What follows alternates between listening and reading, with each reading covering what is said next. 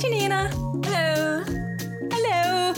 It's time for History of Sexy again. It's been ages, it's, it's, but we're it's back. past time. I think we're a bit late. Sorry about that. Uh, sorry about that. I moved house and Yeah. then I didn't have any stuff and was tired. So if I remember rightly, which I probably don't, I think we did mention that we might be late in the last episode because you were moving house. So yeah, you know, but yeah, but now we're gonna do? back. we're Now back. we're back.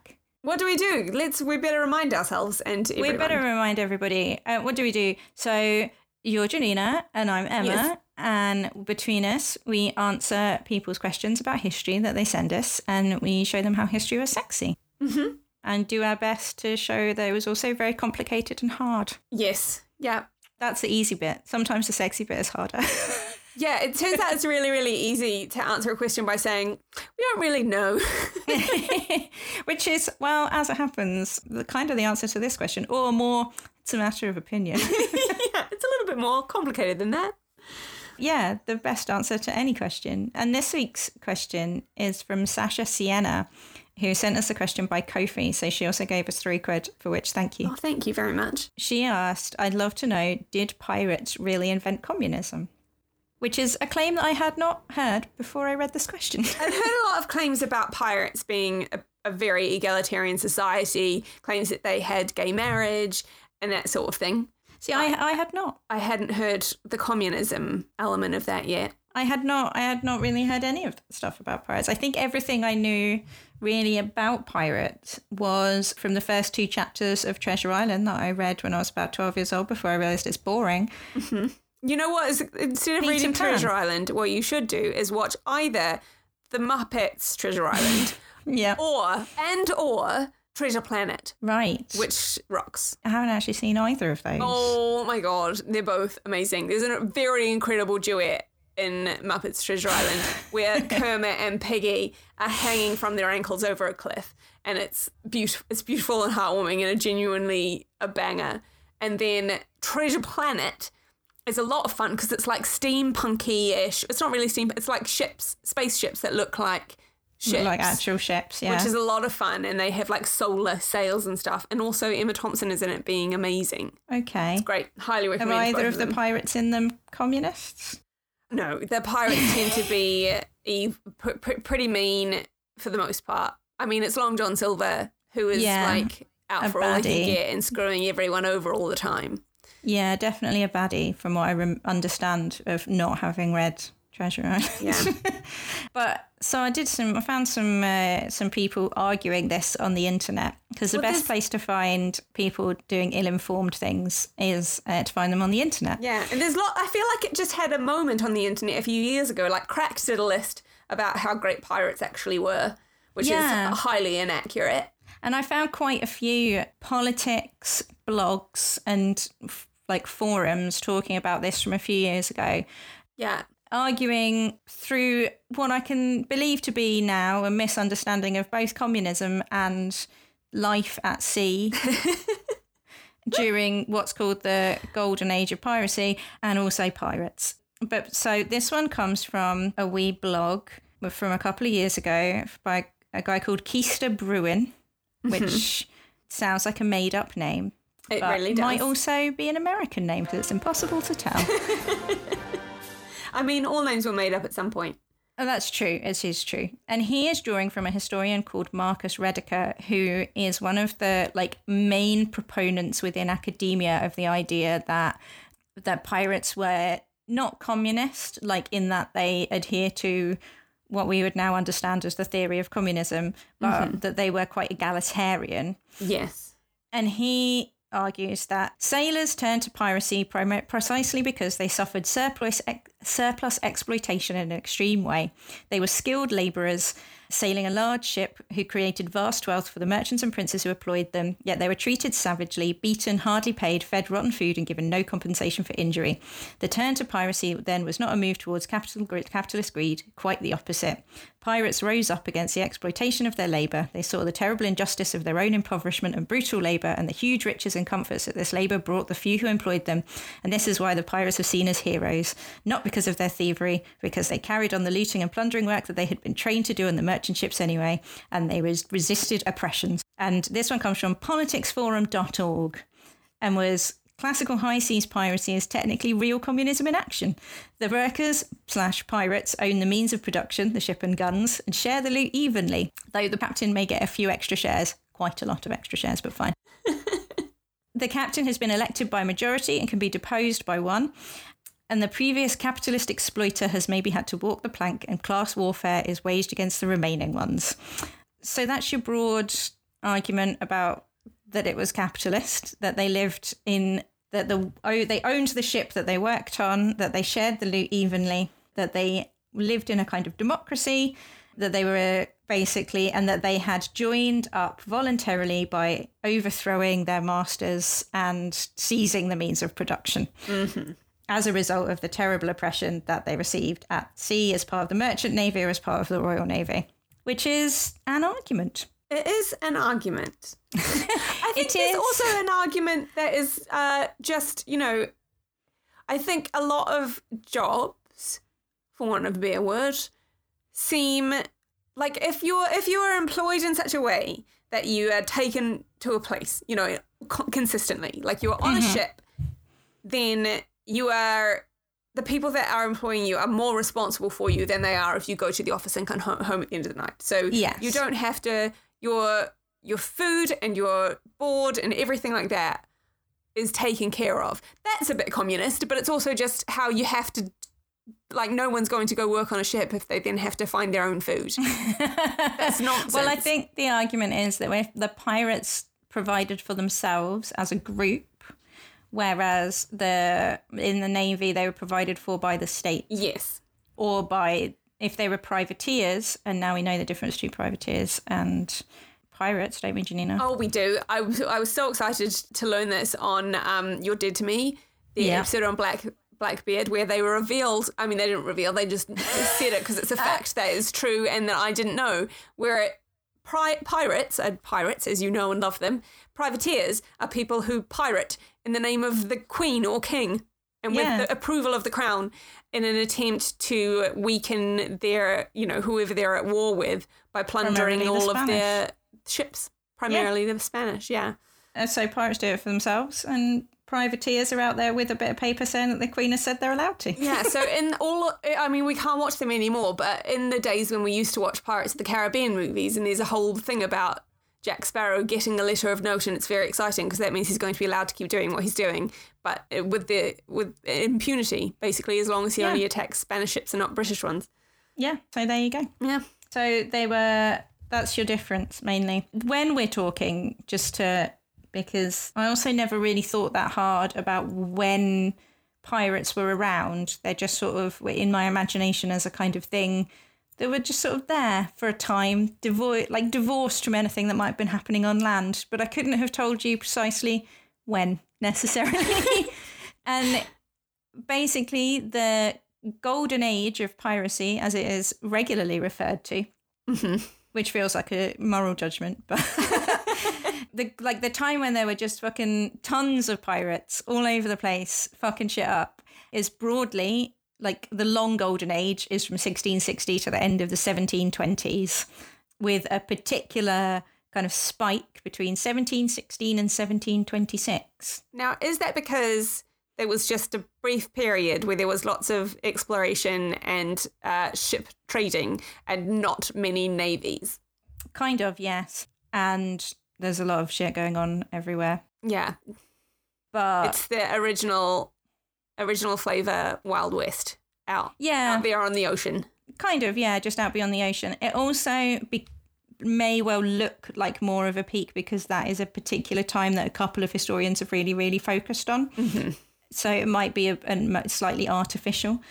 Like Marcus Rediker is this guy who kind of seems to loom over pirate social studies as like the voice to the extent where people have like roundtable discussions specifically about the work of Marcus Rediker, where mostly they all say that they disagree with him in various different ways Sure.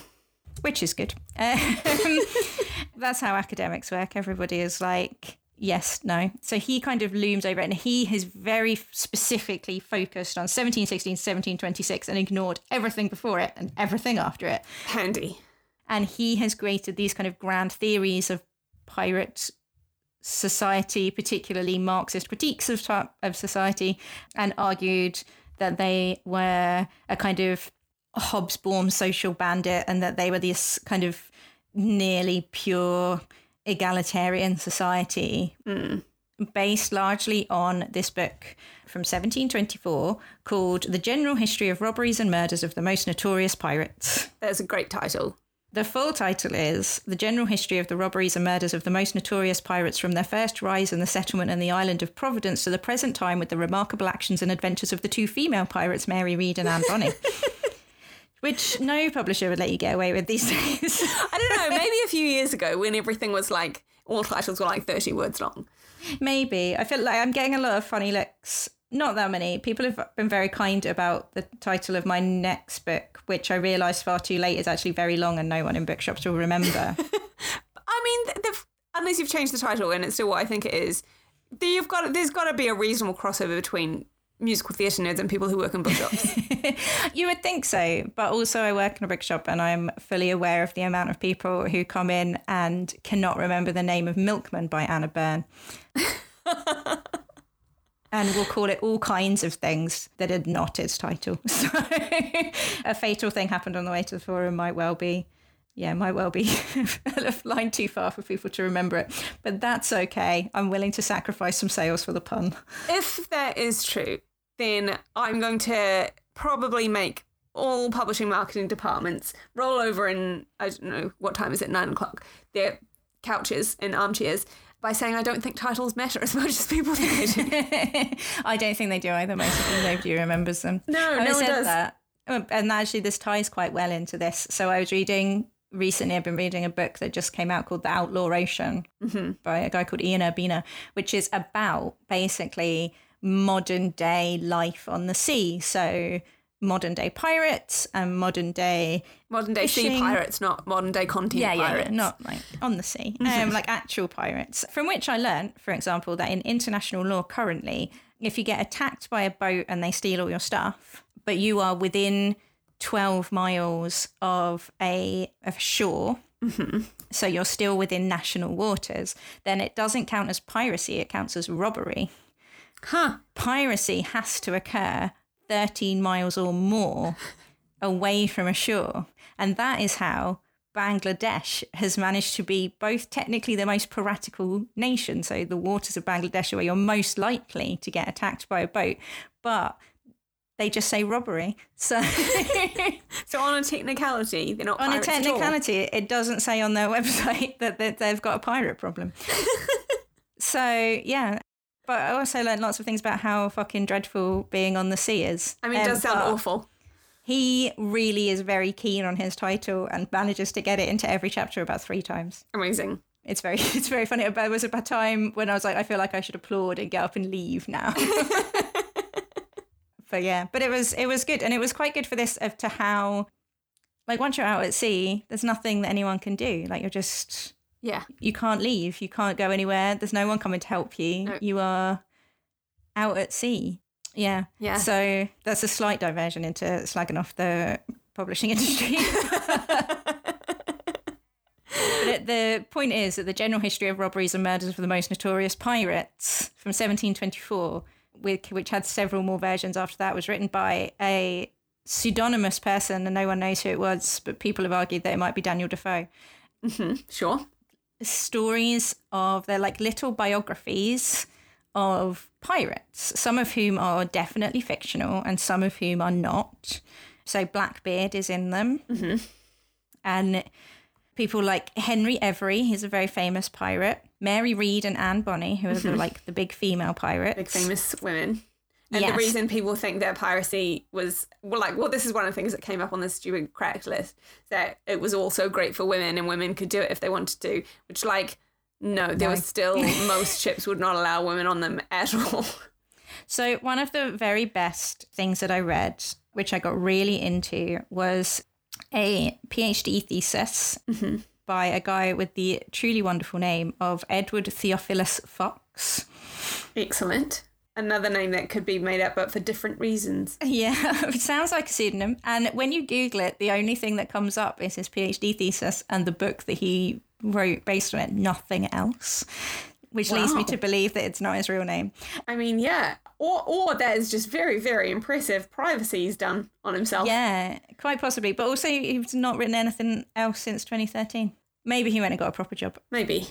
He wrote a PhD thesis called Piratical Schemes and Contracts, Pirate Articles and Their Society 1660 to 1730, mm-hmm. which is great. And he goes in quite detail, quite some detail, about life on board ships based on trial transcripts mm-hmm.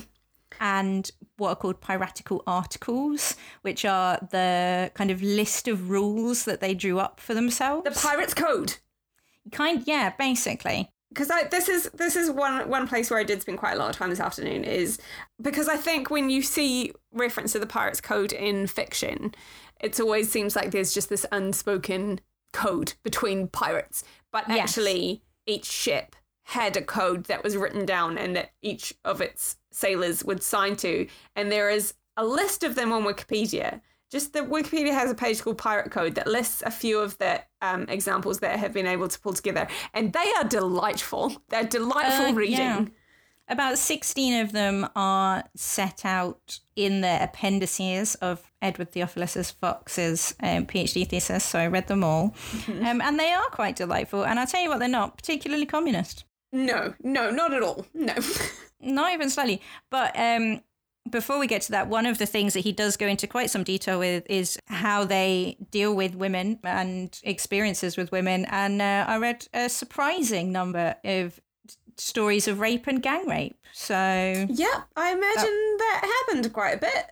yeah, so that was fun. Uh, but absolutely nobody being punished for it or told off in any way because it was fine. There is one of the one of the listed pirates codes from um, Captain John Phillips of the Revenge, which is a great name for a ship, even if you're not in If you're, if you're not a pirate. uh, Princess Bride. Um, Yep. The last one on that is if you, and I like the way this is phrased. If at any time you meet with a prudent woman, that man that offers to meddle with her without her consent shall suffer present death. There which is go. a great way of, of of saying kill anyone who tries to rape someone, which is Yes. Very nice. This is another one. This is from Bartholomew Roberts, who died in 1722. Bartholomew Roberts was a, a famous pirate, and uh, his article contains. I hadn't actually seen that one before, but I'm going to read this one first. No. Lights and candles shall be put out at eight o'clock at night. If any of the crew after that hour would remain inclined for drinking, they were to do it on the open deck. yes, in the dark. I love that. That shows up on a couple of them. Just lights out at eight, and if you Lights must stay eight. up, you like get out of the way and be in the dark and quiet. Yeah, but the other the thing that I was looking for was no woman or boy was allowed to be amongst them. If any man would be to found seducing any of the latter sex or carrying her to sea, he was to suffer death. Yeah. So no women on a boat, please. So yeah, none of that. The reason that I enjoyed Edward Fox's um, PhD thesis so much was because he basically goes point by point through the arguments made by people like Marcus Rediker and kind of dismantles them completely and shows how they are based on a reading of the general history, which is like probably 40, 50% fiction at best. And it shows how very much people want to believe in the heroic kind of mythologization of, of pirates and who how they want to believe in these radical ideas much more than they want to actually look at what the evidence of what they said about themselves and what they actually did. Because this is all kind of second or third hand information that a lot of it is based on. And a lot of it comes from a story. Did you come across libertalia? I did not. So this is a very famous story and is like the story of how egalitarian and great the pirates are. And it's told in the general history. Um, and it goes that the young Frenchman called Captain Mission, which isn't his real name, is sent to Rome by his parents to become a Catholic priest. And he becomes disillusioned with Catholicism and so runs away to sea with his Italian friend, where the entire officer contingent of his ship are killed by the English. Um, so he gets elected captain. He then makes a lot of very radical, quite boring speeches about individual liberty, which were you of a vaguely conspiratorial mind, you might think, how interesting that in the 1720s, in the middle of the Reformation, somebody who's disillusioned with Catholicism might be making speeches about individual liberty. Uh-huh. Steals boats, makes friends with some other boats, and then runs away with to Madagascar, where he and another pirate captain found a place called Libertalia, make a lot more speeches about what their government is going to look like and it's going to all be based on common good and individual freedom and liberty. And they've got this lovely flag which says for God and liberty. and they're going to have this lovely place with no slaves and no death penalty and no cruelty, where the government will protect the weak against the strong and everybody will be equal and blah blah blah. And that's how everyone starts out, you know, with the government. No one, no one kicks things off by saying we're going to oppress everyone. No, but uh, you're a surprising amount of people who will argue that Libertalia was an anarchist society, and you're like, I mean, literally says here in this chapter of the of the which you can read. The general history is all on Project Gutenberg, so obviously you can read it. It literally like it's like chapter title. Captain Tew expounds on the government of Libertalia. And it's all delightful until you realise that one, it's not true. Two, they have just rocked up on Libertalia, this French dude, an Englishman, and gone, Hello, Madagascar, we live here now. Mm. We've decided to found our society here. And they're eventually driven out by the Madagascans who are like, mm, sorry, guys, already some people here. Yeah, seems fair. And then they, yeah, then they die at sea. And these are kind of told as the like great the great ideals of pirates, like they're trying to live out pirate life on the shore. It's not communist, to be perfectly honest, because one of the big things that they say is everyone will be given treasure and cattle. It will be equally divided in such lands that any particular man encloses shall for the future be deemed his property, which no other man shall lay claim to, if not alienated by a sale. Which I hate to tell you, it's not, not ca- communism. communism at all. and uh, they've got a big government, so it's not anarchy. And they also say very clearly that they hate the idea of pirates and they're not pirates. So yeah, that kind of puts paid to that theory. It does put paid to that theory also. And you know that I hate to say stuff like this because I hate to be like, didn't happen, but didn't happen. it's such a shame when things didn't happen. It is. Rediker, interestingly, and 99% of the time I'm very enthusiastic about this kind of argument, says so it didn't happen, but because it was a fictive expression of living traditions and dreams of an Atlantic working class, and it was observed, synthesized, and translated into discourse by the author of a general history, it therefore is sort of true. Sure. I mean, I write fiction for a living, and I would like to call bullshit on that statement. It's not the best. As It's a general rule. I will say, you know, if people believe it happened enough, then it doesn't really matter whether it happened or not. But um, I don't think people believe it happened enough for this to have passed that threshold. I think so. And like also believing it happened being enough doesn't refer to how we look at history. It refers to like because you need to feel inspired for a moment. You know, you can't just that doesn't give you carte blanche to just make things up. True. Um, it's not very helpful. But No. but that's like the great like when you come back to everything, they will be like people who argue like the pro communism or pro egalitarian side will argue that it was not really that this didn't happen but that but the libertalia is like the example of of how egalitarian and great they were as well as this idea that um, pirates were all volunteers who voluntarily quit the navy and went off to join the pirates, or who all banded together to overthrow their captain and elect a new one. And these kind of very romantic ideas of what uh, how people became pirates, which Yeah. are patently untrue Yeah. because an awful lot of people were forced conscripts or when someone took over a boat or a ship they would like be like well you either die or you join us. Mm-hmm. And a lot of people were kind of stuck there. But something that edward fox does is go through all of this very carefully and prove that there were lots of ways in which people were restricted and how people were excluded from power and profit and how it was a clear hierarchy and not a f- kind of flat democratic system mm-hmm. and for example they had slaves they had cabin boys they had forced conscripts, and all of whom were excluded from either profit sharing or from any an ability to kind of vote on anything. So Yeah. they were excluded from everything. They were not allowed to leave Yeah. and couldn't leave even if they wanted to. And they had to turn the lights out at eight o'clock, They did. Yeah.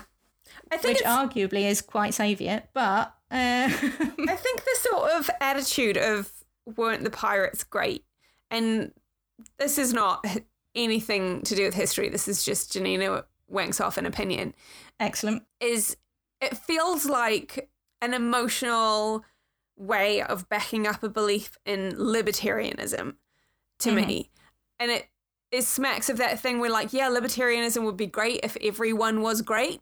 Like I'm sure there were some pirate captains who treated their crews well, but they were basically operating themselves with no one to answer to. So there were also definitely many who exploited everyone they could because that's what people do. Like when we are not regulated, we oppress each other. Yeah. And so obviously pirates were oppressing each other, even if there were a couple who were menschers, you know? It's not, Yeah. it, yeah, Um, it wasn't, piracy was not a political system. It was a bunch of individual people just trying to make the most money they could um, and survive. Yeah, pretty much. Which also kind of undermines it as a communist uh, situation because they really were trying to make as much money as they could. Yep. Through mostly stealing and killing Yeah. and torture and other horrible things. Um, and the general history, which you regularly refer to as just the general history, again, is called The General History of the Robberies and Murders by the Most Notorious Pirates. because what they did was robbery and murder. Yep. Admittedly, it's written in the kind of 18th century language, so it sounds quite boring when good old Captain Charles Johnson, whoever he may have been, is writing about it. And also, he does couch it in quite a lot of really boring letters, which Yeah. are completely unnecessary. And speeches. God, so many speeches. And that thing where there's that? loads of every single noun is capitalized, which makes it almost impossible to read. And you're just like, oh, I don't know why it makes it so hard, but it really does. Yeah. Yeah, but but there's a lot of horrible murders and like and terrible things, and they were not not doing it for any kind of like grand political reason, um, or for any kind of desire to massively undermine, you know, polite society, or because they were trying to fight back against the man. They just wanted money for themselves. Yeah. They saw the money that they were that was being moved around, and they wanted it. And no one, and there weren't enough people to stop them from taking it because Pretty much, it was yeah. the Wild West of of yore. Yeah. Yeah. I read a really good article by a guy called Peter T. Leeson, which I downloaded almost entirely because it was called An Argy. Um, the law and economics of pirate organization. Um, which undermines it slightly, but I appreciate the title quite a lot. It's very good. Which argues that for a long time that there might have been more liberty and power sharing on pirate ships than there were in the navy ships because the navy is a very rigid military hierarchy Yes. And at this time is you know incredibly status obsessed with officers coming from one class and one area of society and everyone else coming from the other And also has a huge amount of clout and backing, so it can do whatever it wants with the people who are employed Yeah. within it. Whereas a pirate ship is a group of men on a ship in the middle of the ocean alone with nothing backing them up anywhere in the world. So I think in that situation, you do have to cooperate a little bit more than you would otherwise. But there's still a hierarchy and you're still at the mercy of whoever's in charge. yeah and but basically his argument that there is that while a lot of the arguments like marcus rediker and for example and like all of those blogs it's, they suggest that that cooperation and that kind of sense of power sharing is the aim of piracy that like living that life is somehow some kind of political philosophy. Mm. But it's not. It is as you said a means Yeah. to survive and to get as much money as possible and to be successful not a not the kind of they weren't writing grand political treaties about how or even thinking grand political treaties or in any way enacting grand political lives No, they were just stealing and trying to stay alive. and trying to get very rich. Yeah. Did you know, for example, that Blackbeard ended his life as a slave dealer in Virginia? Sure. I mean, I, I did thanks to You're Dead to Me. Yeah, quite a lot of them got really into living in the slave trade and engaging in it and realized that that was a way to make lots and lots of money. I mean, of course they do, because that's one of the things actually also that I found really interesting on that episode of You're Dead to Me, which everyone should listen to if you're looking for a nice uh, history podcast that isn't us. I am on it, to be fair, on one episode, but Yeah, Emma oh, does the rest of them don't involve episode me. on Boudica. But that the treasure was not gold most of the time. It was valuable things, which could be anything Yeah. from spices to jewels and whatever, or to people, because people were very valuable at this point in history, Yeah, which is something we all have to live with. it is. It is a terrible thing, but it's also, and a lot of them went into that as a way to make lots of money. Edward mm-hmm. Fox argues one of his kind of main arguments is that the actual aim of a lot of pirates was a kind of a quick and relatively easy in that it's easier than not doing it at all way to make lots of money very quickly so that one could have the kind of accoutrement of status in polite society and become gentlemen or become like middle grade gentlemen.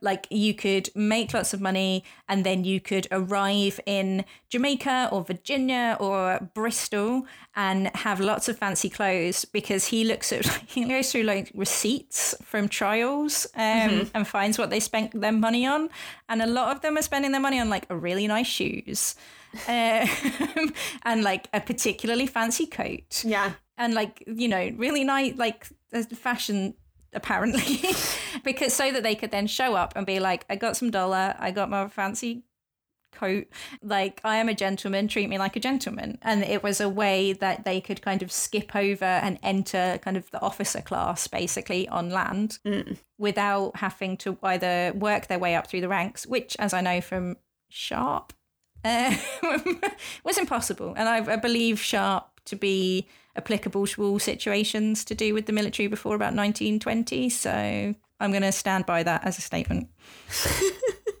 That's fair. It's fair. Everything I know about almost everything comes from Sharpe novels. Uh, Yeah. I mean, um, and some Hornblower. I've never watched any Hornblower. It's got Ioan Gruffudd in it, who's someone that I went to university with, didn't know Welsh, obviously, and really fancied him, but would call him Eowen Griffith. Oh, Uh, is that not how you say it? no, no, Janina, it's not. Huh. I mean, he's Griffiths. very attractive. He's a very handsome man. I have said this for a long time. and I admire his refusal to anglicise his name. Yeah. But yeah, my understanding from basically Hornblower and Sharpe is that moving from the lower to the upper ranks was very, very, very difficult indeed, if not impossible. Yeah. But this was quite uh if you were quite lazy and you but you wanted to be you didn't really mind fucking shit up for everybody and also you maybe wanted to make lots of money so that you could go and live a, a wealthy life somewhere, then um, you could become a pirate. Or Yeah. you could be coerced into becoming a pirate and live a shit life somewhere else. And then probably die on the ocean because it's very, very easy to die on the ocean. Super easy to die in the ocean. Another chapter of that Outlaw Ocean book uh, was about murder at sea, which turns out happens all the time, but the bodies disappear and no one else is there to witness it. So Yep. there was an interesting bit. This is complete diversion, but it's quite a good story. One day in the back of a taxi in, I want to say Indonesia, but it might have been Thailand, somebody, cab driver, found a phone that someone had left behind and he was having a look through it, see if he could find who it belonged to. And he found a video of, of four boats surrounding a bunch of men in the sea just shooting at them. Oh, wow. Yeah, and it became kind of quite a scandal. But the Ian Urbina is like he talked to a bunch of people who kind of deal with fishing and fishing boats, and particularly in the kind of Indian Ocean. Um, and it was like, oh yeah, happens all the time. like, Oh, good. I was like, good. Cool. cool and It made me very, very depressed about the sea, to be perfectly honest. That book, I mean, very, very sad about it, and this didn't help. Then doing all of this research. I'm like, the sea is a terrible place. It's a terrible, terrible, It's very frightening. dark, cold place of doom. I love the sea. I don't ever want to sail upon it out of sight of land. Yeah, ditto. I love swimming in the sea where I'm no more than a few hundred yards away from land. Love swimming in the sea. Used to go out on a sailboat, a friend's sailboat, a bit as a kid. That was nice. You just pop out, sail around, and then come back to the beach, never having left sight.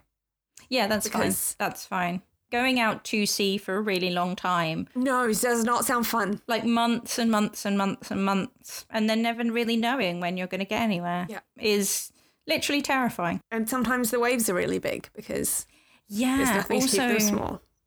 a thing they're often very big. I learnt a lot from this Ian Urbina book. I'm going to totally recommend it. I can't say I enjoyed it because it was very depressing, but it was very, very interesting. And I kept texting my poor friends interesting tidbits about it, whether they wanted it or not. Yeah. and now I'm telling you, so that's always a good sign. very good. There is some like pirates still have some fun stuff. There are some cool women, even though as a rule women were not. There are some very cool women. There's like three of them, but yes. And who I think all turn up in Assassin's Creed Black Flag, which is fun. you like there's no uh, if strong evidence, but it's possible there was some same-sex marriage, which is nice. Which is the evidence that people have and cite when they claim that that piracy was a haven of equal marriage is a thing called a, a mate a matelotage. I don't know if that's how you pronounce it. It's from the French word for seamanship. So okay. you know if that affects how you hear it in your head. None of us have ever claimed to be able to speak French? No, no, no one, no one has. And I come from a country where you, if you, if you say croissant instead of croissant, people will think you're an asshole. So I mean, to be fair, Yeah. I would think you were an asshole if you said croissant. croissant. Because, like someone said, Paris, fuck off. Unless you are literally from Paris, then Yeah, Piss don't off. do it.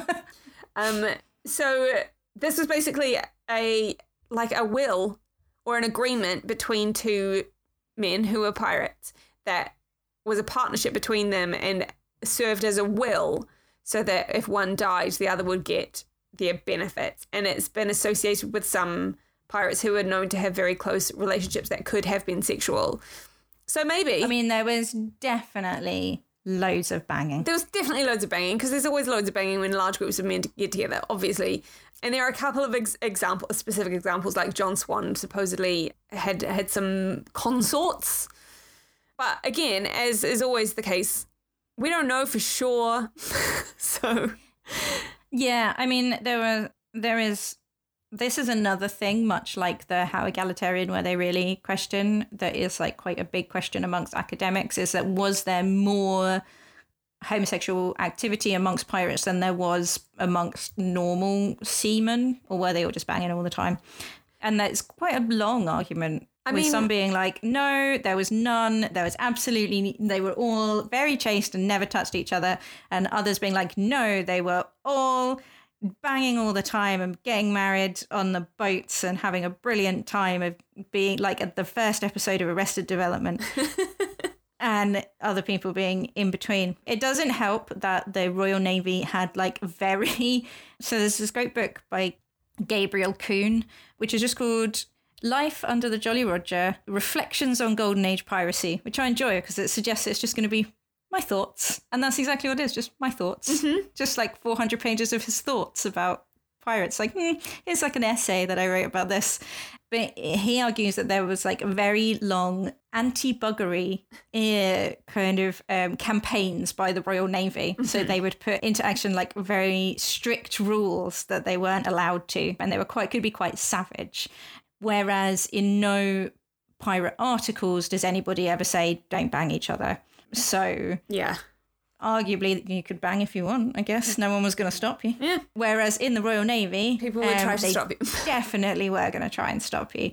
So I suppose that's good. Yeah. Uh, I mean, is, this is this is the thing. There's limited information, and at a certain point, you just get to choose how you interpret the information that pretty there is. much, yeah. Um, I feel like, as a general rule, life probably wasn't that great for anybody at sea. I do not think that Mm. it was. I think in general, life probably wasn't that great for most people at this point in history. I mean, it never has been and never will be. I mean, but, that is true.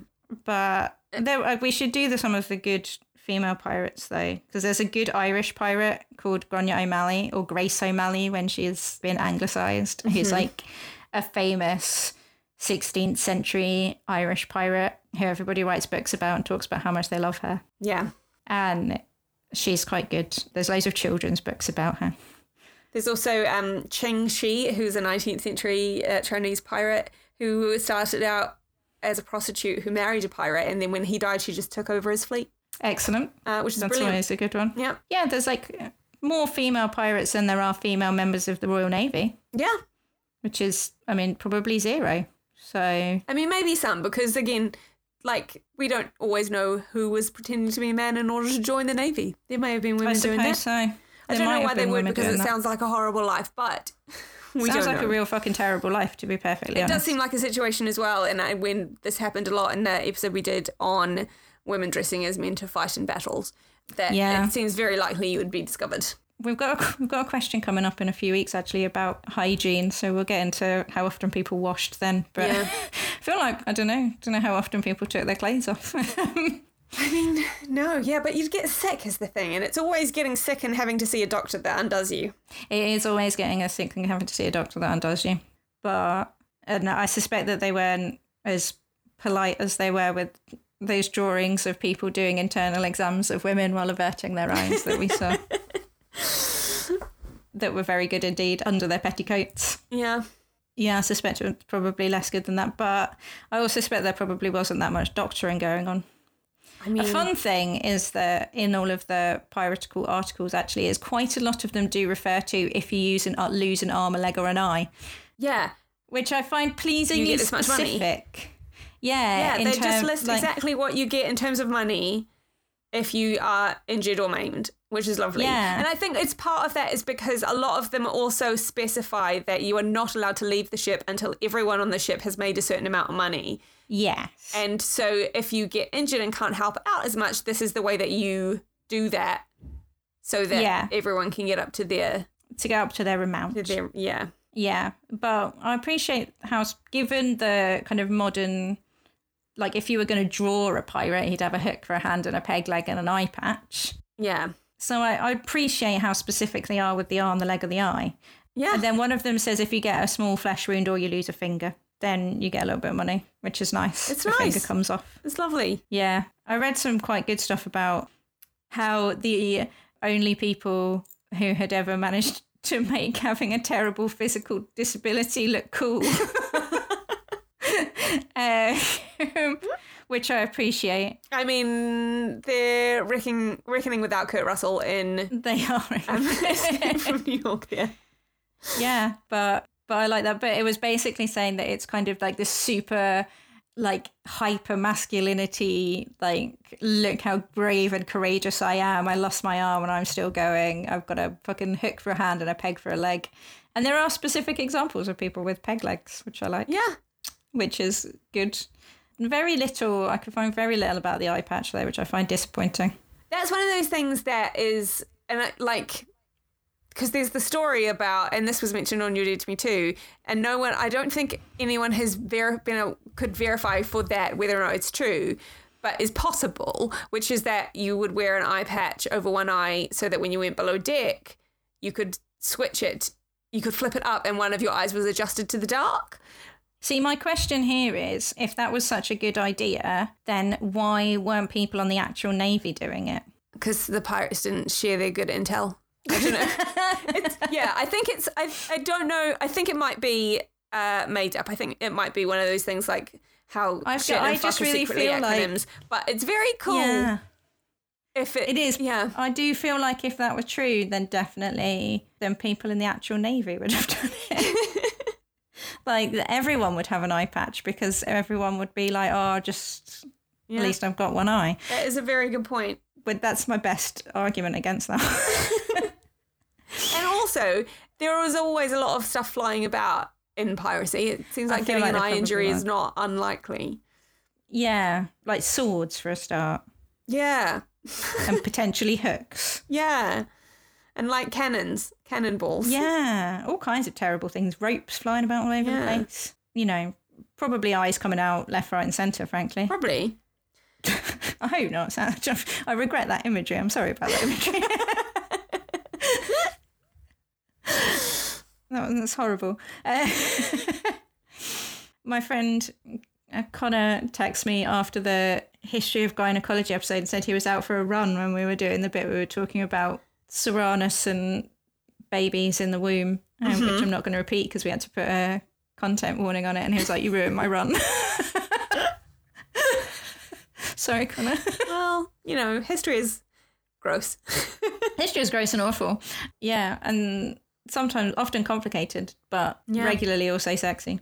Yeah, that's all of those oh, things. And even more regularly, absolutely disgustingly disease ridden. Just so, so much illness. Yeah, just awful. But that's not really mentioned, to be honest. There's a lot of like people getting injured, a lot of people getting beaten, a lot of people getting murdered, but not that many people being like, and if you get a terrible rash from being in salt water all the time, then yeah, try I find disappointing. A thing that I remember learning a while ago and did not re-research for tonight because I only just remembered about it. But it is related because it's about scurvy, uh-huh. which is of course caused by a lack of vitamin C because mm-hmm. you're not eating any fresh vegetables or fruits. Yep.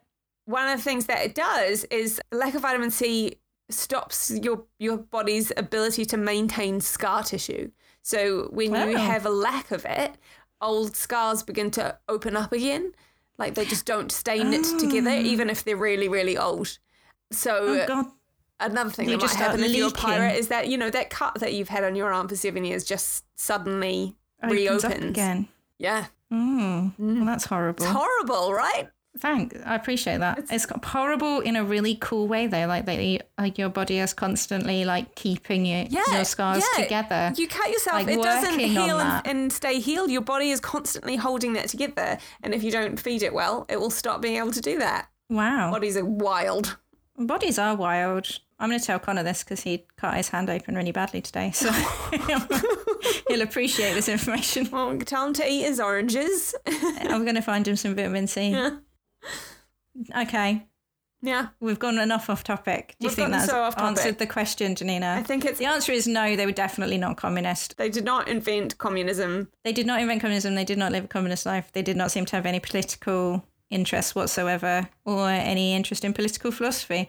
But probably yeah. they were more egalitarian and it was at least if you if individual liberty was your thing, then it was probably better than being in the navy, but I, you probably wouldn't join the navy if you were like me and you were interested in individual liberty. I did read one other thing actually that is quite fun from uh, a book called Hierarchy Sailors, Pirates and the Maritime State, where there was a thing called dis- distribution of justice, which some uh-huh. pirates adopted.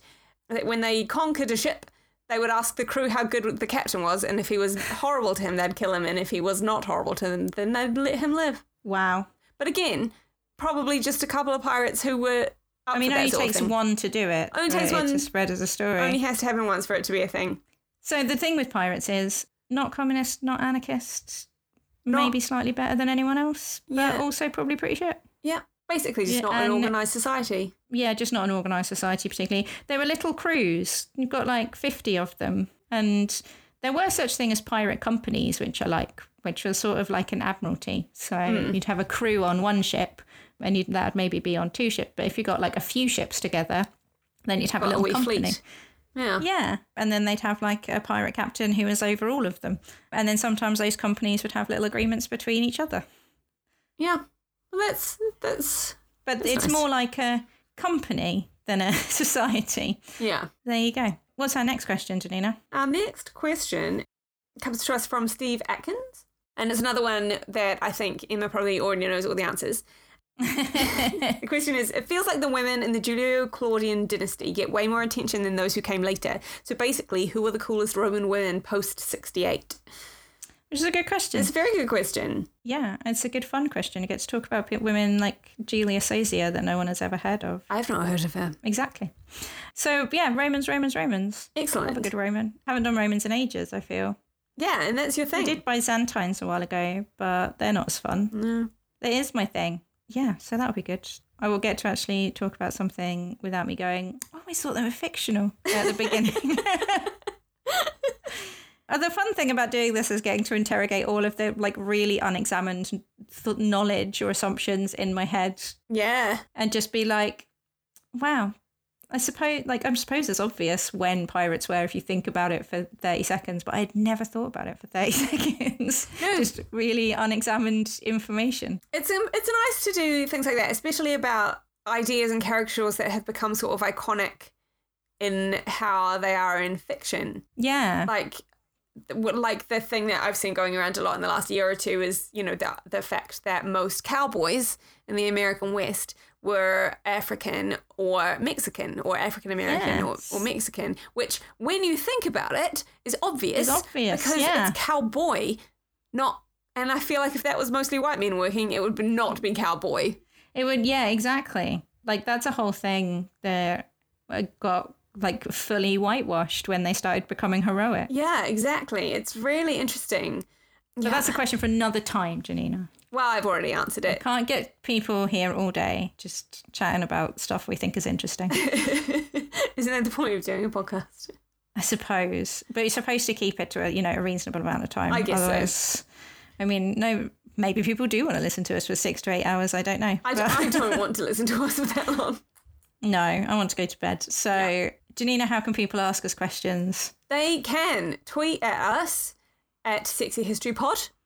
Yes, or they can email us at sexyhistorypod at gmail.com. Or if they're very lovely, they can buy us a coffee on Ko-fi, which is at uh, bit.ly slash support sexy history, um, or ko-fi.com slash his HIS pod. pod. Yes, which is not ideal because we are not his. No, No, but that was the best I could get. I think they wouldn't let me have sexy in the title. rude. Or speaking of people who wouldn't let us have sex in the title, we're Sexy without an E History Pod on Facebook, which I regularly forget about, but does exist and we will answer messages. So, Eventually. yeah, or I am at Nuclear Teeth on Twitter. And I am at J9 and if and Oliver, who is going to edit out the discussion of the Booker Prize that we had in the middle of this, is at Kiwa. That's it. And that's it. That's yeah. us. Until next time, Janina with the Romans. Yeah. Bye. Bye.